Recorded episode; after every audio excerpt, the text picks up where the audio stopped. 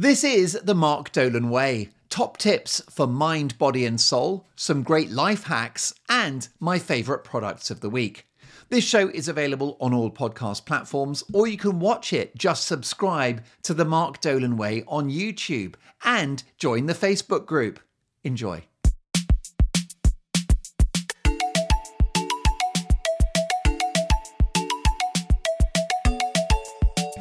Hello and welcome to the show. I hope you are very well. Would you like a formula that unlocks success? Here we go hard work, consistency, and time. That's it. That is as guaranteed to deliver success as gravity is guaranteed to pull an apple from the tree. So let's just go through it. Hard work. That costs nothing. That doesn't require talent. It's not God given. You don't have to be lucky. You don't have to be born in the right place. Hard work is in the gift of every single human being. It's a free skill. You don't even have to go to school or college to acquire it. It's just there in the hard drive, an available resource, hard work. Consistency, that costs nothing as well. You don't need an education for that. You don't need privilege for that. You just stick with it.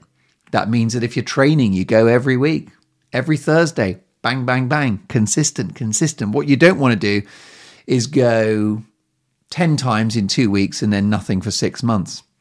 Once a week, every Thursday, forever. And you go and smash it when you're there. Hard work, consistency, and then time. Now, time is out of your hands. That is a resource beyond your control. And the reason why time is in that equation is because the hard work and the consistency require that time, they require that window of time in which to deliver the goods. And what are those goods? Success. So there you go. That is your three element equation for success hard work, consistency, and time. Easy peasy. What a dream. And it costs you nothing. Hard work, consistency, and time. You're welcome. So, um, listen, lots to talk about. I'm, I mean, I'm in an okay mood, a little bit grumpy as well, and I feel sorry for the people around me when I'm grumpy. So, I had a little situation at the opticians, and have you had this thing where you know when there's a shop or something and the person in the shop is somebody that you've known for a long time, you've been a really regular customer, and they just treat you differently because you're regular. They treat you like a friend. and so they offer a bit of discretion. I can say that a while ago, a couple of years ago, I got, I think, got some glasses from this optician. And the manager lady, who's very nice, she's like, oh, you know what? I'll give you a staff discount on that. So she gave me her staff discount on the glasses. You know, I didn't expect it, I wasn't looking for it, but it's just the kind of thing that you do when when when you've got a regular i think. My dad who ran a pub for many years very successfully in camden in north london he was very good at working out who the regulars were. And then every so often he would just give them a free round you know. So they they'd put their drinks order in. I mean, a couple of gin and tonics a pint of lager a pint of guinness you know that's all. And then they would reach to their wallets to pay. And my dad would say no you're you're all right. And he actually had this sort of uh, ledger in his head, this this um sort of running update in his head. He just knew when he had last done that. A log. He had a mental log, subconsciously, of when it was time to give a regular a free round. You know, he didn't he didn't write it down the little notebook. He didn't. It wasn't as formal as that. It's just every so often he'd be like, you know what, they're a good customer. They spend a lot of money in this pub uh, I'll shout them around. It's a very, very good psychology. It's a clever thing to do. If you're in business, especially if you're in retailer or anything like that, then do do do um, try that technique. Love bomb your regulars and just give them the occasional treat that they're not expecting because it will just engender this amazing loyalty. Really good for the relationship. In any business, you've got to look after the regulars because although they don't always splash the cash, it's just that money that's coming in little and often that you can rely upon. You know, those people will be there for you on the rainy Tuesdays when no one else is interested. In the pub business, for example, in the summer when the weather's good, if you've got a beer garden, that's amazing. You've got huge numbers of people flowing through the pub, buying drinks, buying food, making loads and loads of money. Brilliant, you know. But what about that kind of cold Tuesday when there's no one around and then it's just your regulars? It's old Jim and Barbara and Bobby just coming in for their usual. They don't drink much, they don't spend a lot of money, but they're there. They fill the place up and they are they're there when things are not not so kind of um you know not so rosy. It's the same with you, whatever business you've got. You've got regulars who just keep things ticking over for you, keep you busy. It's a good thing. When I started in broadcasting, I used to have little regular gigs on the radio. Local radio, rubbish. I was paid £25 per appearance, 25 quid. I think I had to get up at four in the morning to do it, like a paper review type thing. But I did four of those a month, so that's a hundred pounds. It's not nothing, is it? Every little helps, baby. But I looked after that gig because then I got more valuable gigs that were coming in. But I still got up at four in the morning. I still did that did that twenty five quid gig because it was another thing. And I remember that from my stand up time, my stand up period, when I would have these gigs and they would pay very little. Sometimes the promoter would apologize for paying so badly. And I'd say, don't worry about it. You know, £15 is more than nothing. That covers my petrol and a chicken from Waitrose on the way home. I've fed the family. It's a beautiful thing. So don't be looking that gift horse in the mouth.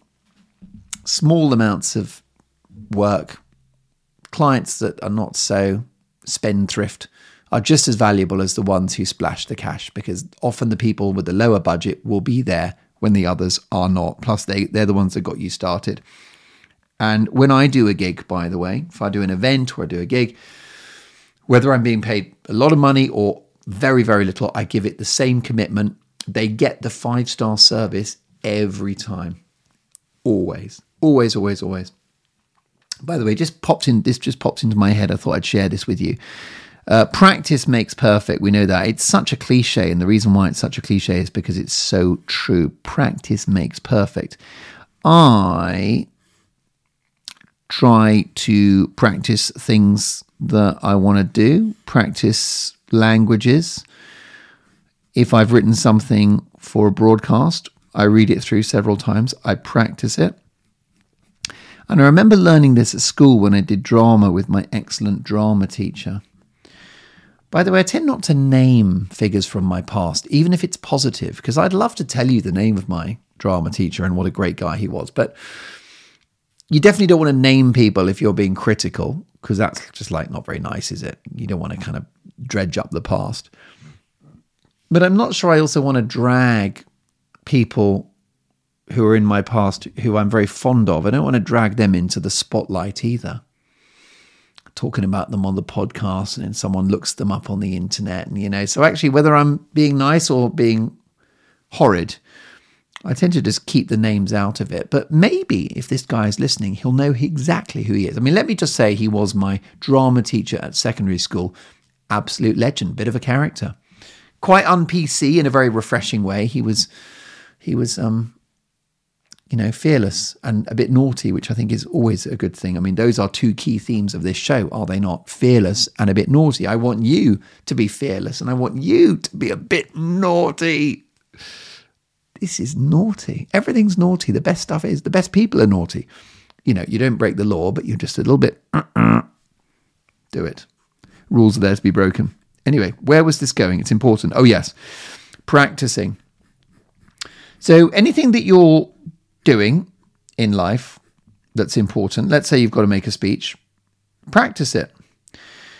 If you have been asked to take on a new responsibility at work and it involves working with, let's say, with a computer that you're not used to, or program or whatever, rather than just use office hours, go the extra mile when you're at home, fire up the program, and in your own time, just practice it And then you let's say that there's just some Photoshop software that you're not really all that familiar with, but you just teach it to yourself and you practice it and you trial and error, and that sort of thing. Well, then you've given yourself the edge over your colleagues, haven't you? Because you practice using Photoshop and you just spent more time than you necessarily had to and that was expected of you. But suddenly you become a whiz at Photoshop. Now, that's not some kind of God given talent. It's not a fluke. It's just the fact that you sat down and you taught it to yourself and you practiced. Practice makes perfect. The more golf you play, the better you're going to get. The more that you practice a language, whatever it is that you do, everything is about repetition, about practice. And that's um, where I was just going to get to my brilliant ex drama teacher from secondary school. And he pointed out that the French word for rehearsal is répétition, which I think it doesn't take a genius to work out is repetition. So the French consider a rehearsal to be repeating. And I thought that was very good and it stayed with me. And so in life, if you're looking to develop a skill, you just repeat, repeat, repeat, repeat, repeat. The other thing that this guy taught me was that you give everything in rehearsal. Okay, there's a temptation, isn't there, to leave a little bit in the tank if you're practicing something. You leave it in the tank in reserve for the big one when it actually happens. So, in the case of, let's say, you're acting, you, you, you rehearse at sort of like 75% effort with the idea that when it comes to the show, you'll give 100%. But his view was no, when you're practicing something, when you're rehearsing, you actually give it 100%. You give it like the performance level. Because that way, when you do the show, the muscle memory is there that you automatically go to a top level because that's how you practiced it. And his argument is if you practice it at 75%, then you'll be giving 75% for the big show. It's an illusion that you'll rise to the occasion. And in fact, you will underperform. So if you actually leave it all in the field, leave it, leave everything on the pitch in the rehearsal, it means that you've just established another threshold below which you will not fall. Um, and there's another point to that in relation to performance, but it's true, by the way, for anything like a business meeting, you name it, you're pitching a product to someone. When you go out there for the big actual show, you've been doing your rehearsals, when you do the big show, there are things out of your control that are going to diminish your performance. Okay, so let's say you're in a meeting and you've been practicing your pitch and you've practiced to 100%. You've given it your all whilst practicing. When you come to do it, it's still going to bring you down to about 85%. And the reason why is because you go into the room and it's very hot in there and you're sweating slightly, and then the lights are too bright and giving you a slight headache. And then there's all these people staring at you very judgmentally and the microphone isn't quite loud enough. And there's all these things that are being thrown in your direction. What they do is they diminish your performance okay a bit of nerves as well of course it's going to come into play so even if you've been practicing 100% when you come to do it it gets knocked it gets knocked down to about 75 80% anyway so it's very lucky that you practiced at 100 because in the end it was 75 when you were out in the field of battle. But if you'd practiced at 75 in those conditions, the actual performance is going to be at 50%. See, it's just the race to the bottom. So, whatever you're doing, loads of practice over and over again, ad nauseum, tedious. I'm sick of this material now. I've read this company report 77 times. We'll read it 78 times so that you're physically nauseous. You're sick of it. You're so bored. Enough already. thanks, but no thanks.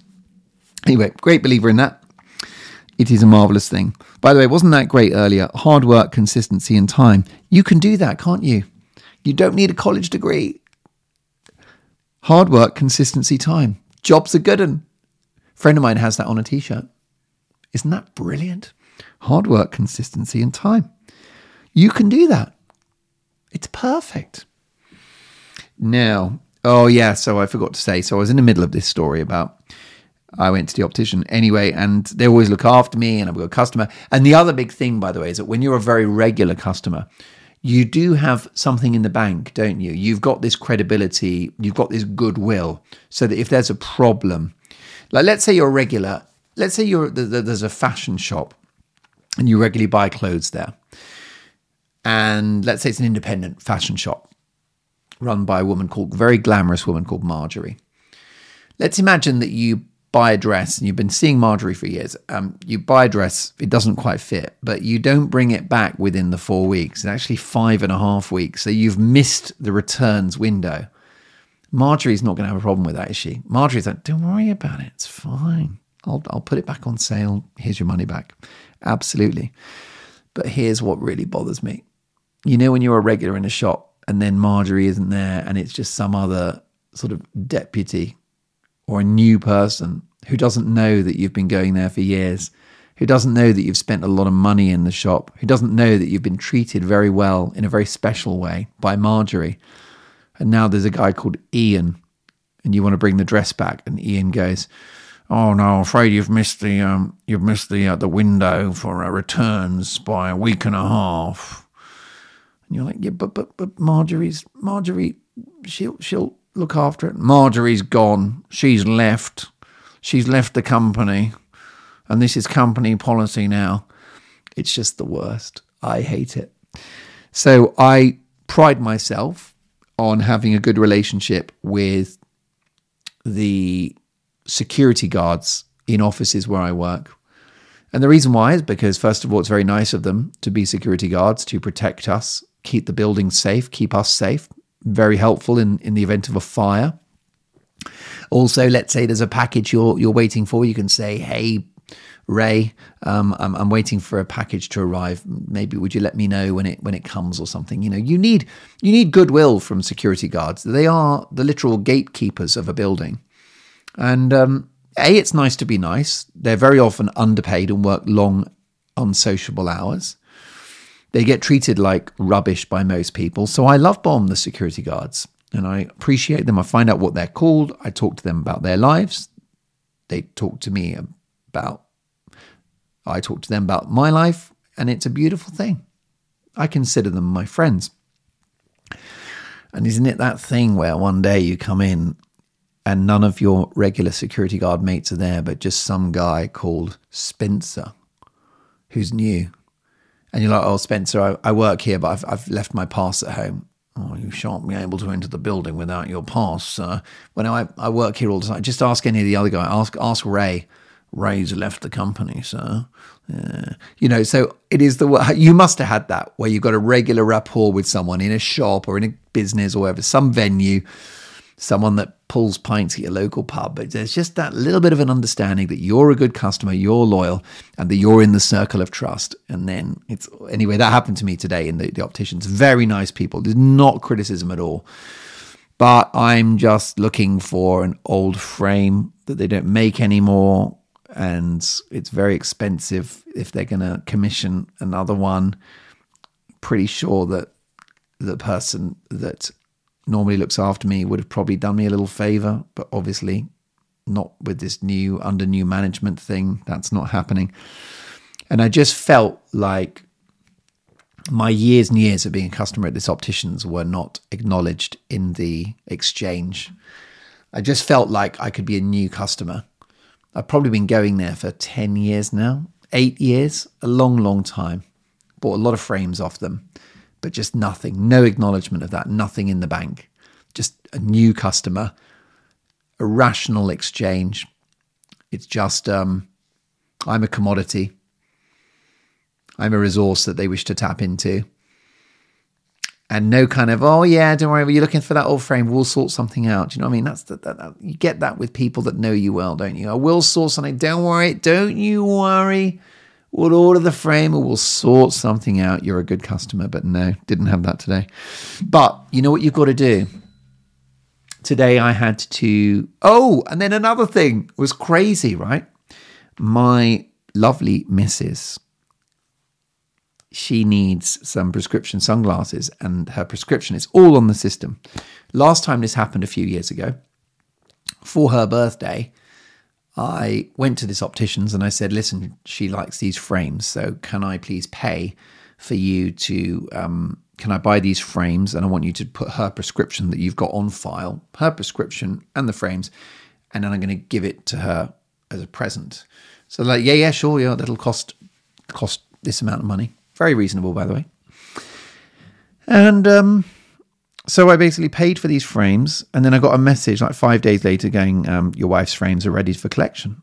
So then I went and collected them, wrapped them, gave them as a gift. Isn't that amazing? Prescription sunglasses as a gift, beautiful thing.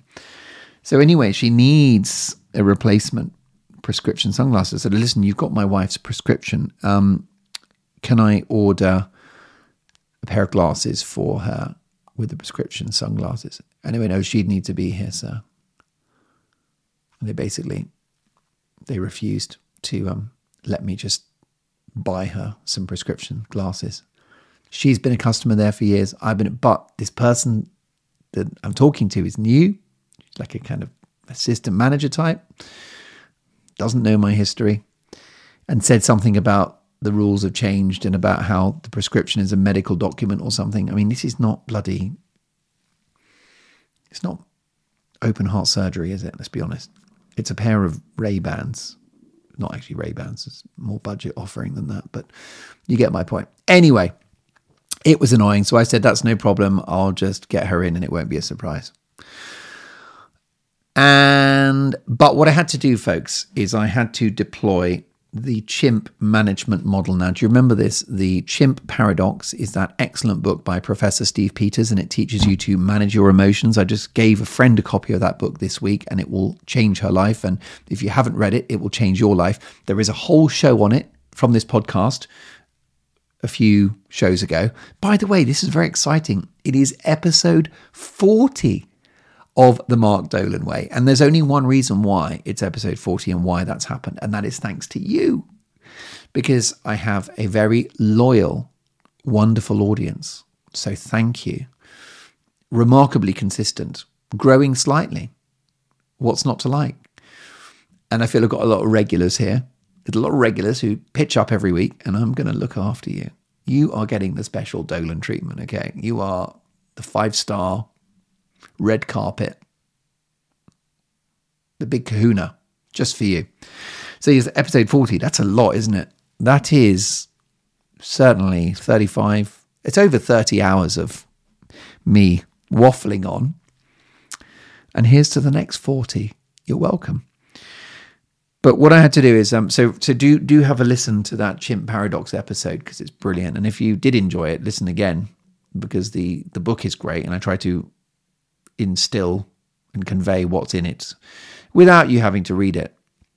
Although, if you really want the full, you know, effect, I would recommend you get the book. But I give you the basics. And I've interviewed Professor Steve Peters, an absolute gentleman. It was quite funny because there was a guest on who got quite aggressive with him. She was very religious. And he had to actually keep his cool. He had to think about his own chimp management on my show. Anyhow, I had to deploy that and I just thought to myself, I'm very annoyed that I'm a regular customer and there's no concession being made. I'm paying full price for everything. By the way, you must think I'm such a prima donna, but it just felt different. It didn't I didn't feel like, you know, this guy's a regular customer. And I feel I've earned it. Okay. And I think if you are a regular customer in some shop that you use, I think you've earned it too. And I think it's very sad when that when you don't feel that way, when it doesn't feel like that. But I had to in my head, I had to think to myself, this person is simply following the rules. She there's nothing that she said that is not a fact, such as my wife's prescription is a medical document and they have changed the rules perhaps and maybe it is odd that you can just go and buy someone prescription glasses without them knowing and what if her eyes have changed and etc etc so in fact there's nothing there's no aspect of that exchange in which that person has been bad or incompetent or even unkind. They've literally just been doing their job. So whilst i was mightily irritated by the whole exchange i completely in my head i just thought there's nothing you can do about this. The person doesn't know you, they don't know your history. It's not her fault. She's literally doing her job. So it's the same thing with if you get a parking ticket. Let's say the person is writing the note, writing the ticket as you arrive back at your vehicle. There's no point getting angry with them. It's not personal. They've not singled you out. They're doing their job. And what you have to do is just go, okay, you accept the ticket. And then maybe if you feel you've got a case, then you can appeal it in writing, which is always worth doing. But otherwise, you just accept it. Acceptance is everything. So I accepted it. And I will bring my wife to the optician to get her glasses. And I will probably need to get them to make me this frame of this. Basically, I've got this frame, which is um, what I wear, this shape. I feel it suits my face. And they're going to have to basically make it. And it costs double what a normal frame would cost. It's actually a good value optician, so it's not horrific, but it is quite literally double, quite literally double the standard frame. But I've just accepted that um, I've had to, and there's nothing I can do about it, and that's okay. And it wasn't even her fault. And I'll be very, I was, I was perfectly pleasant, um, and I'll be perfectly pleasant again. And there you are. Right now, listen. What do we need to do? Do what works I think I've done this before, but I don't mind repeating things because I think there's a few things that you just must remember. And if there's something in your life and it just works, then do it. If you've got a boiler, I've got a boiler, okay? And about in the winter when it's on, probably about once every couple of days, it starts being really noisy and goes like that.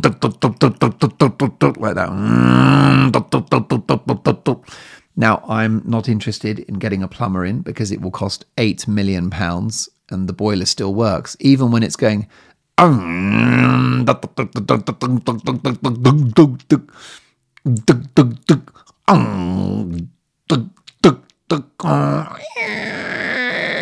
of that, right? It's given it large. It still works. It still delivers hot water. And so what I do is I switch it off and I switch it on again, and then it just doesn't do that right? Just makes it go quiet. So do what works. I don't need a plumber. I can just turn it on and off every couple of days. That's fine. That's a lot less than eight million pounds, which is what a plumber would cost. Quite funny if you find out you read in the paper that I my boiler is blown up, um, and I've been a casualty of it, and have ignored the noisy knockings from it. But no, um, do what works. For some reason, when I eat early, I feel good the next day. And if I eat late, such as 9, 10 o'clock, I feel rubbish the next day. So I just don't eat late. Do what works. I mean, I could go to the doctor and I could say, Why do I feel so terrible after eating later in the evening? And they could run tests and all sorts of other stuff. But it's like, well, when you eat late, you feel rubbish. And when you eat early, you don't. Don't do it. I've got this really weird thing where I I try not really to have fluids after about four or five in the afternoon because, again, I don't know why, it just affects my quality of sleep. The strangest thing ever. But the thing is, I could, again, I could get that analyzed, but it's like if I just don't, if I don't drink lots of liquids in the afternoon, evening, then I'm fine. So I just do what works. I don't need to understand why. Who cares why? So I get all my hydration in the morning. I start, if you're interested, I start with a coffee I have filter coffee. I make a load of filter coffee, like a liter of it, and it goes in the fridge in a carafe with a cork on the top. And then what I do when it's time for coffee in the morning, I pour a centimeter of that coffee into my big mug, and then I add boiling water.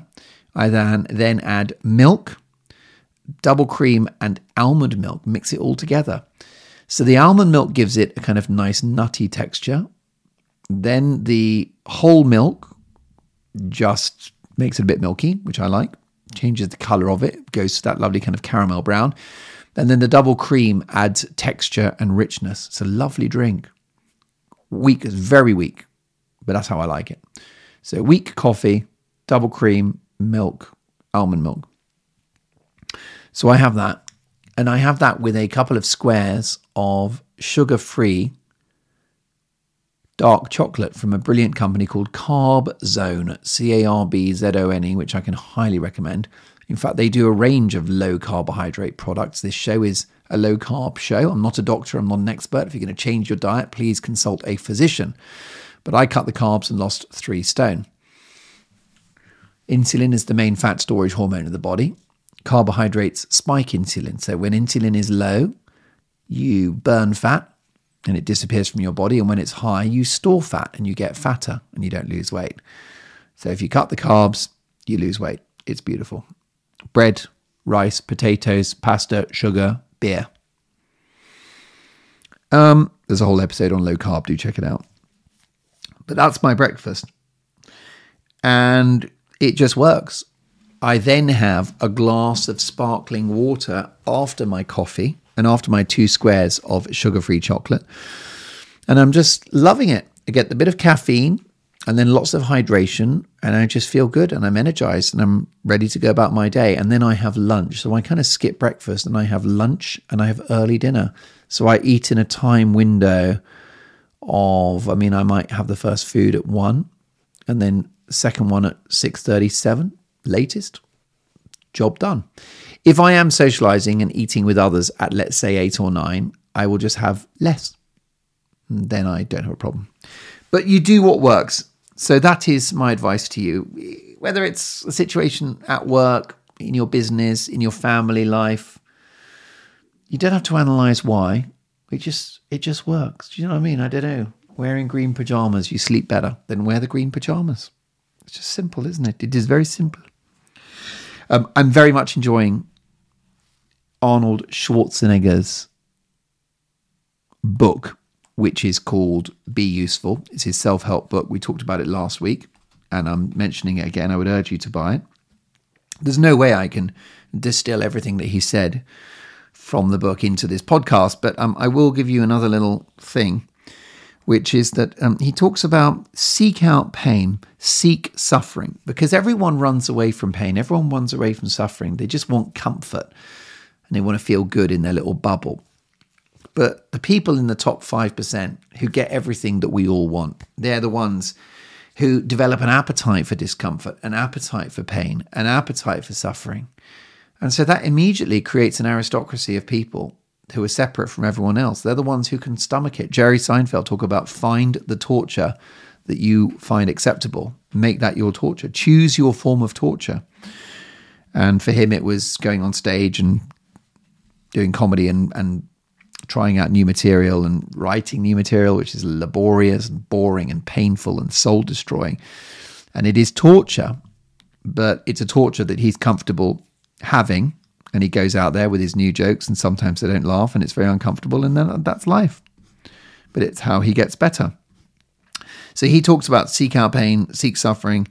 And then there's just a really really good line which is a mic drop line. And i think it's it's nearly as good as my line about hard work consistency and time it's nearly as good as that arnold's is nearly as good as that and it is pain means growth how good is that?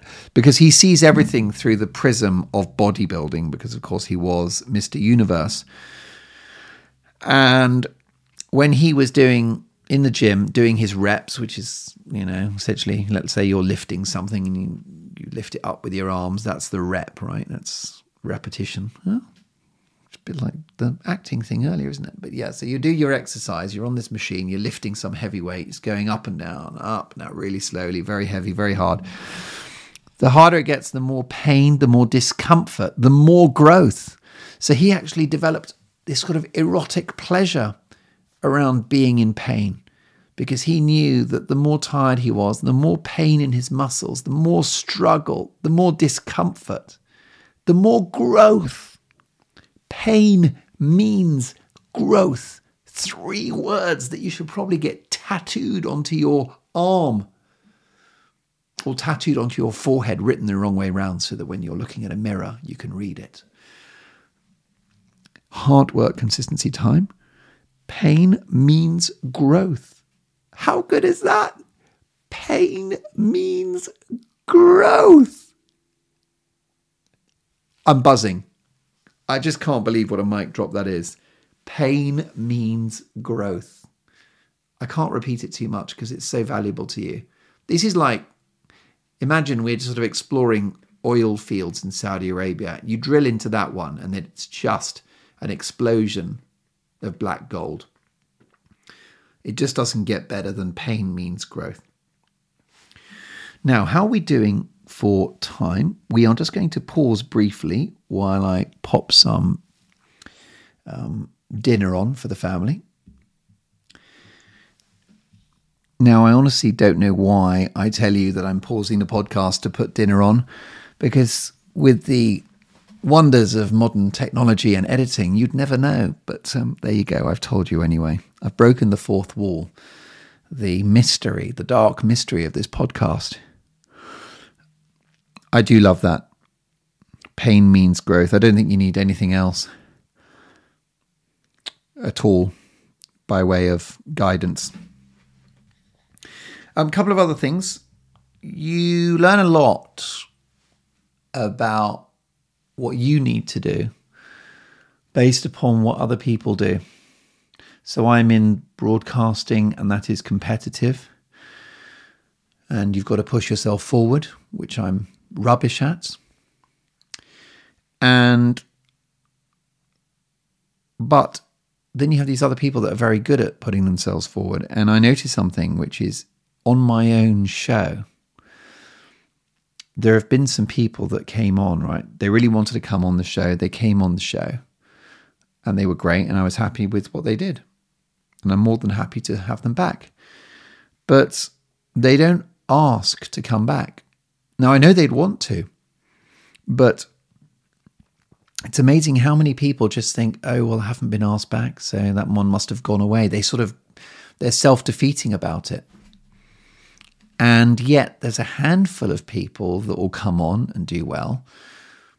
And then what they'll do is they'll slide into my DMs on Twitter and they'll say, Hey, really enjoyed being on the show. Can I come back?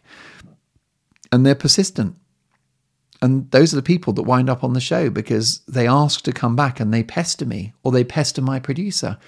And in order to have a quiet life, my producer's like, yeah, okay, fine, yeah, you can come back.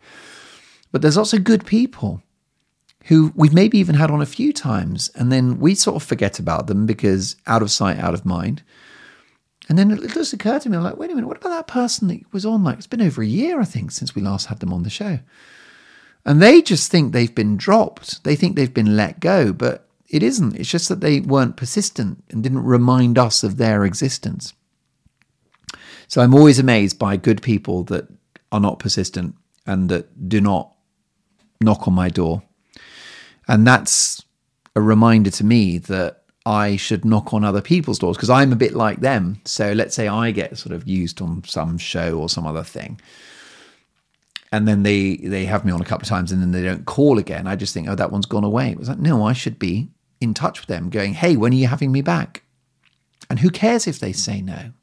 If they say, oh, you're rubbish and we don't want you and you were a disaster last time, that's fine. At least I know. But they probably won't. They'll probably go, yeah, nice to hear from you. Go for it.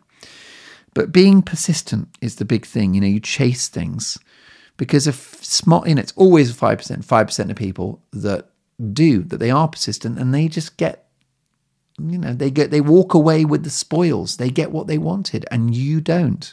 And you're missing out because you're too bloody nice. Uh, it's the same in a medical setting. Let's say you're there in the emergency department A&E and you haven't been seen for hours. You just sit there like a lemon. Uh, other people up and down out of their seat every 10 minutes, speaking to reception, going, I've been here two hours now. I'm t- totally ill, or my son is completely ill. You need to do something. You need to do something. Those are the people that get seen. I know I have got friends who are medics and they say, be a pain in the backside and you'll be dealt with. Don't just sit there politely. And I mean, look, I'm not I'm absolutely not recommending that you are abusive towards medical staff. Uh, they are overworked, they are exhausted, there's too much going on. So be super polite and don't be outrageous, but you are going to have to sort of be a little pushy at times. If you feel like, look, I've been sat here for three hours or, you know, I'm waiting for those test results, you can be a bit persistent and then you'll get treated better, I'm afraid. So it's just one of those truisms. It's uncomfortable because we're, especially in this country, the UK, we're very polite. I sit there for hours and I just take it on the chin. But but really, you you shouldn't. Um, I did a bit of medicine on myself. Please never do this. Please, please never do this. Don't do this. It's bad. It's dangerous. But I burnt my finger on. I've got a pot which I heat my coffee in in the morning. It goes on the hob, and I'd forgotten that it was on, and I picked it up, and it scorched my finger. It burnt my finger. A couple of days later, I had a blister, and I opened the blister because otherwise it just is this horrible bubble. I actually bit it. I bit the blister open. And so you bite the skin and then it just leaks out. It's salty water. Have you ever done that? Have you ever opened a blister, salty water inside? I've been doing that for years. I've been doing that since I was a kid. And then what happens is that loose skin just kind of glues itself to the next layer of skin and I find it heals. Please don't do this, but I, what, I've, what I've been doing for years. But anyway, I was a bit unlucky this week because I did that. I burnt it and then it was a big puffy blister. I bit it. Salty water came out, no problem. But then last night I woke up and my finger was aching and throbbing. And I looked down and it was sort of infected. Oh dear. And it's exactly where the burn was, you know. And so somehow something's got into it, it's been contaminated but it was not a happy finger. So I went downstairs and I got a do not do this, please. Just don't do it. I got a safety pin and I pricked it a couple of times and the kind of a little bit of infection, a little bit of yellowy, pussy fluid sort of flowed out. I squeezed it, emptied it, and then I put antiseptic cream on. I use Savlon, but there are lots of options, but Savlon is pretty simple. Put Savlon on top. I cleaned it first, then I put Savlon on top, and then I actually wrapped medical tape around it so that the Savlon would actually stay connected to the wound. You know, it's like really like sitting on it. By the way, you're not supposed to put Savlon on on, on anything that's cut either. So that's another thing you're not supposed to do, which I did. Anyway, I'm very pleased with myself as I woke up in the morning, having gone back to bed, and it was um, not throbbing anymore. And now it's on the mend. And I did medicine on myself. But please don't do that. But I did do medicine on myself. The most satisfying story of a wound being opened was when I was in Spain on holiday about 20 years ago. Southern Spain, Andalusia, which is a beautiful region. It's got lots of nice places in it. It's got Ronda, which is a massive gorge. It's a huge sort of valley, and we stayed in a hotel right on the edge of the gorge. It was very nice. Granada, which is a busy, buzzing city, which has the Alhambra in it, which is a Moorish temple. You've got Malaga, which is basically it's the seaside and also it's just a hub. It's a city and it's normally where you fly in. Then you've got Seville, famous for oranges and just absolutely gorgeous place. A really nice trip. Hired a car. I think the car hire was something like £15 a day. Those were the days when things were cheap. Good trip. But I got an infected finger when I was there.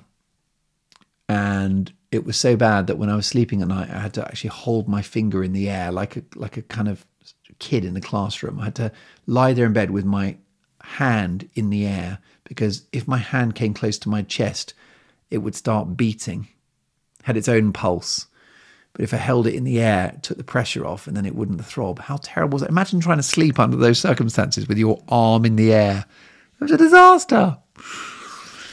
Anyway, well, a bit of a palaver, right? Because I went to this, um, to the state uh, I went to a hospital,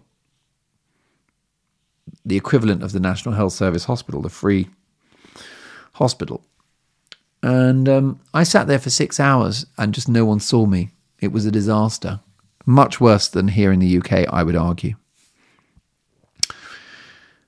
So I actually just left And then I had a horrible night, worst night with this throbbing finger. And then the next morning, I went to hotel reception. I said, "Is there anything we can? Uh, we, you know, I wasn't seen at the hospital. Can I go anywhere?" And they went, "Oh yeah, there's a private clinic next door." And I'm like, "You know what? I am desperate. I am so desperate." So I went in and I said, "How much is a consultation?" And they went like, it was about fifty pounds or something. I'm I'm in a difficult situation here. I don't want to get like septicemia and die. So um, I paid the money. It was absolutely amazing. I went in, there was no queue because it was all private and lovely and privileged and unequal. And I went in, I was literally with the doctor within five minutes. And he looked, he said, Yeah, it's all infected. And um, it was a big bump and it was throbbing and it was red.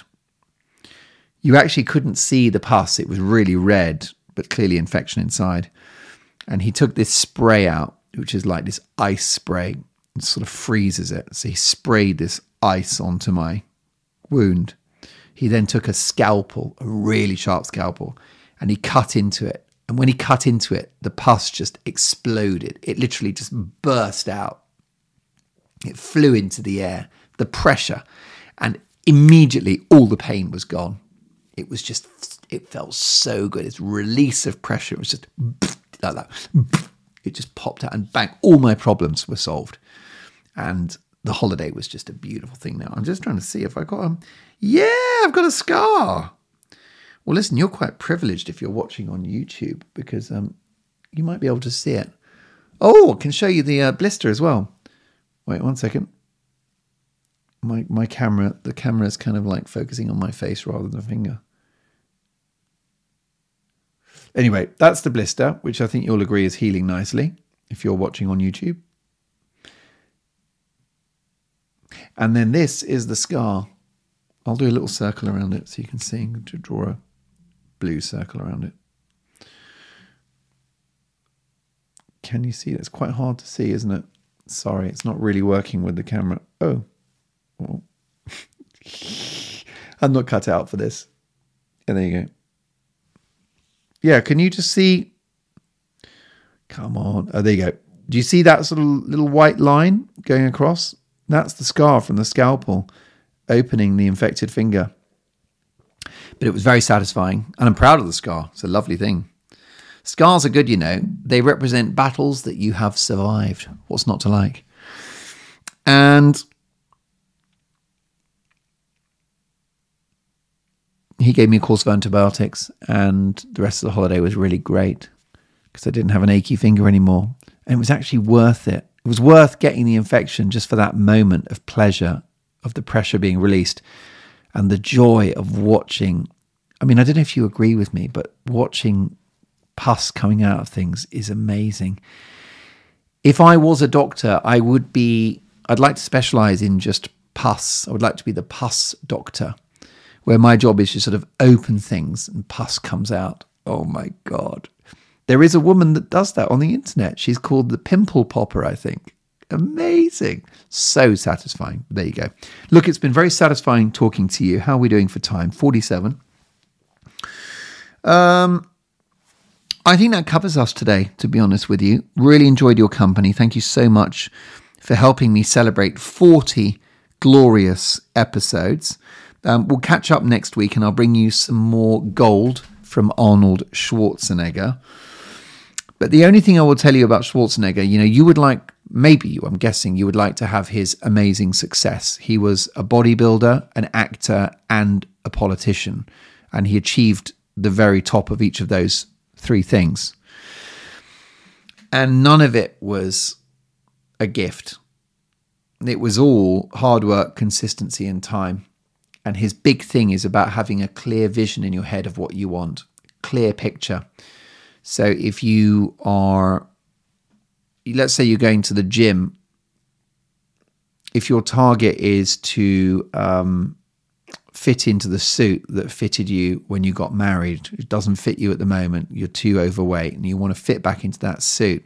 If you've got that goal, you will achieve it because if you're focused on that vision of fitting into that suit, that will drive you and you will seek out the work and the pain and the discomfort in order to reach that goal. And he said that when he was doing that weightlifting, when it was uncomfortable and he's exhausted and everyone else, everyone else has gone home, he's still so excited because he knows that every time he lifts that weight, every rep, he's getting closer to achieving his goal, to achieving that vision. So he actually loved it and he sought out the pain. He sought out the suffering and he understood that pain means growth. So I want you this week to adopt that mantra in your head. Pain means growth. Seek discomfort because only 5% of people do, and they're the ones that go away with the spoils. Hard work, consistency, and time. I know you can do that, and I know you will do that. So, can you please give me seven days of hard work, consistency, and time? Can you do that? I know you can. Go and smash it, and I'll see you in a week's time. Bye bye.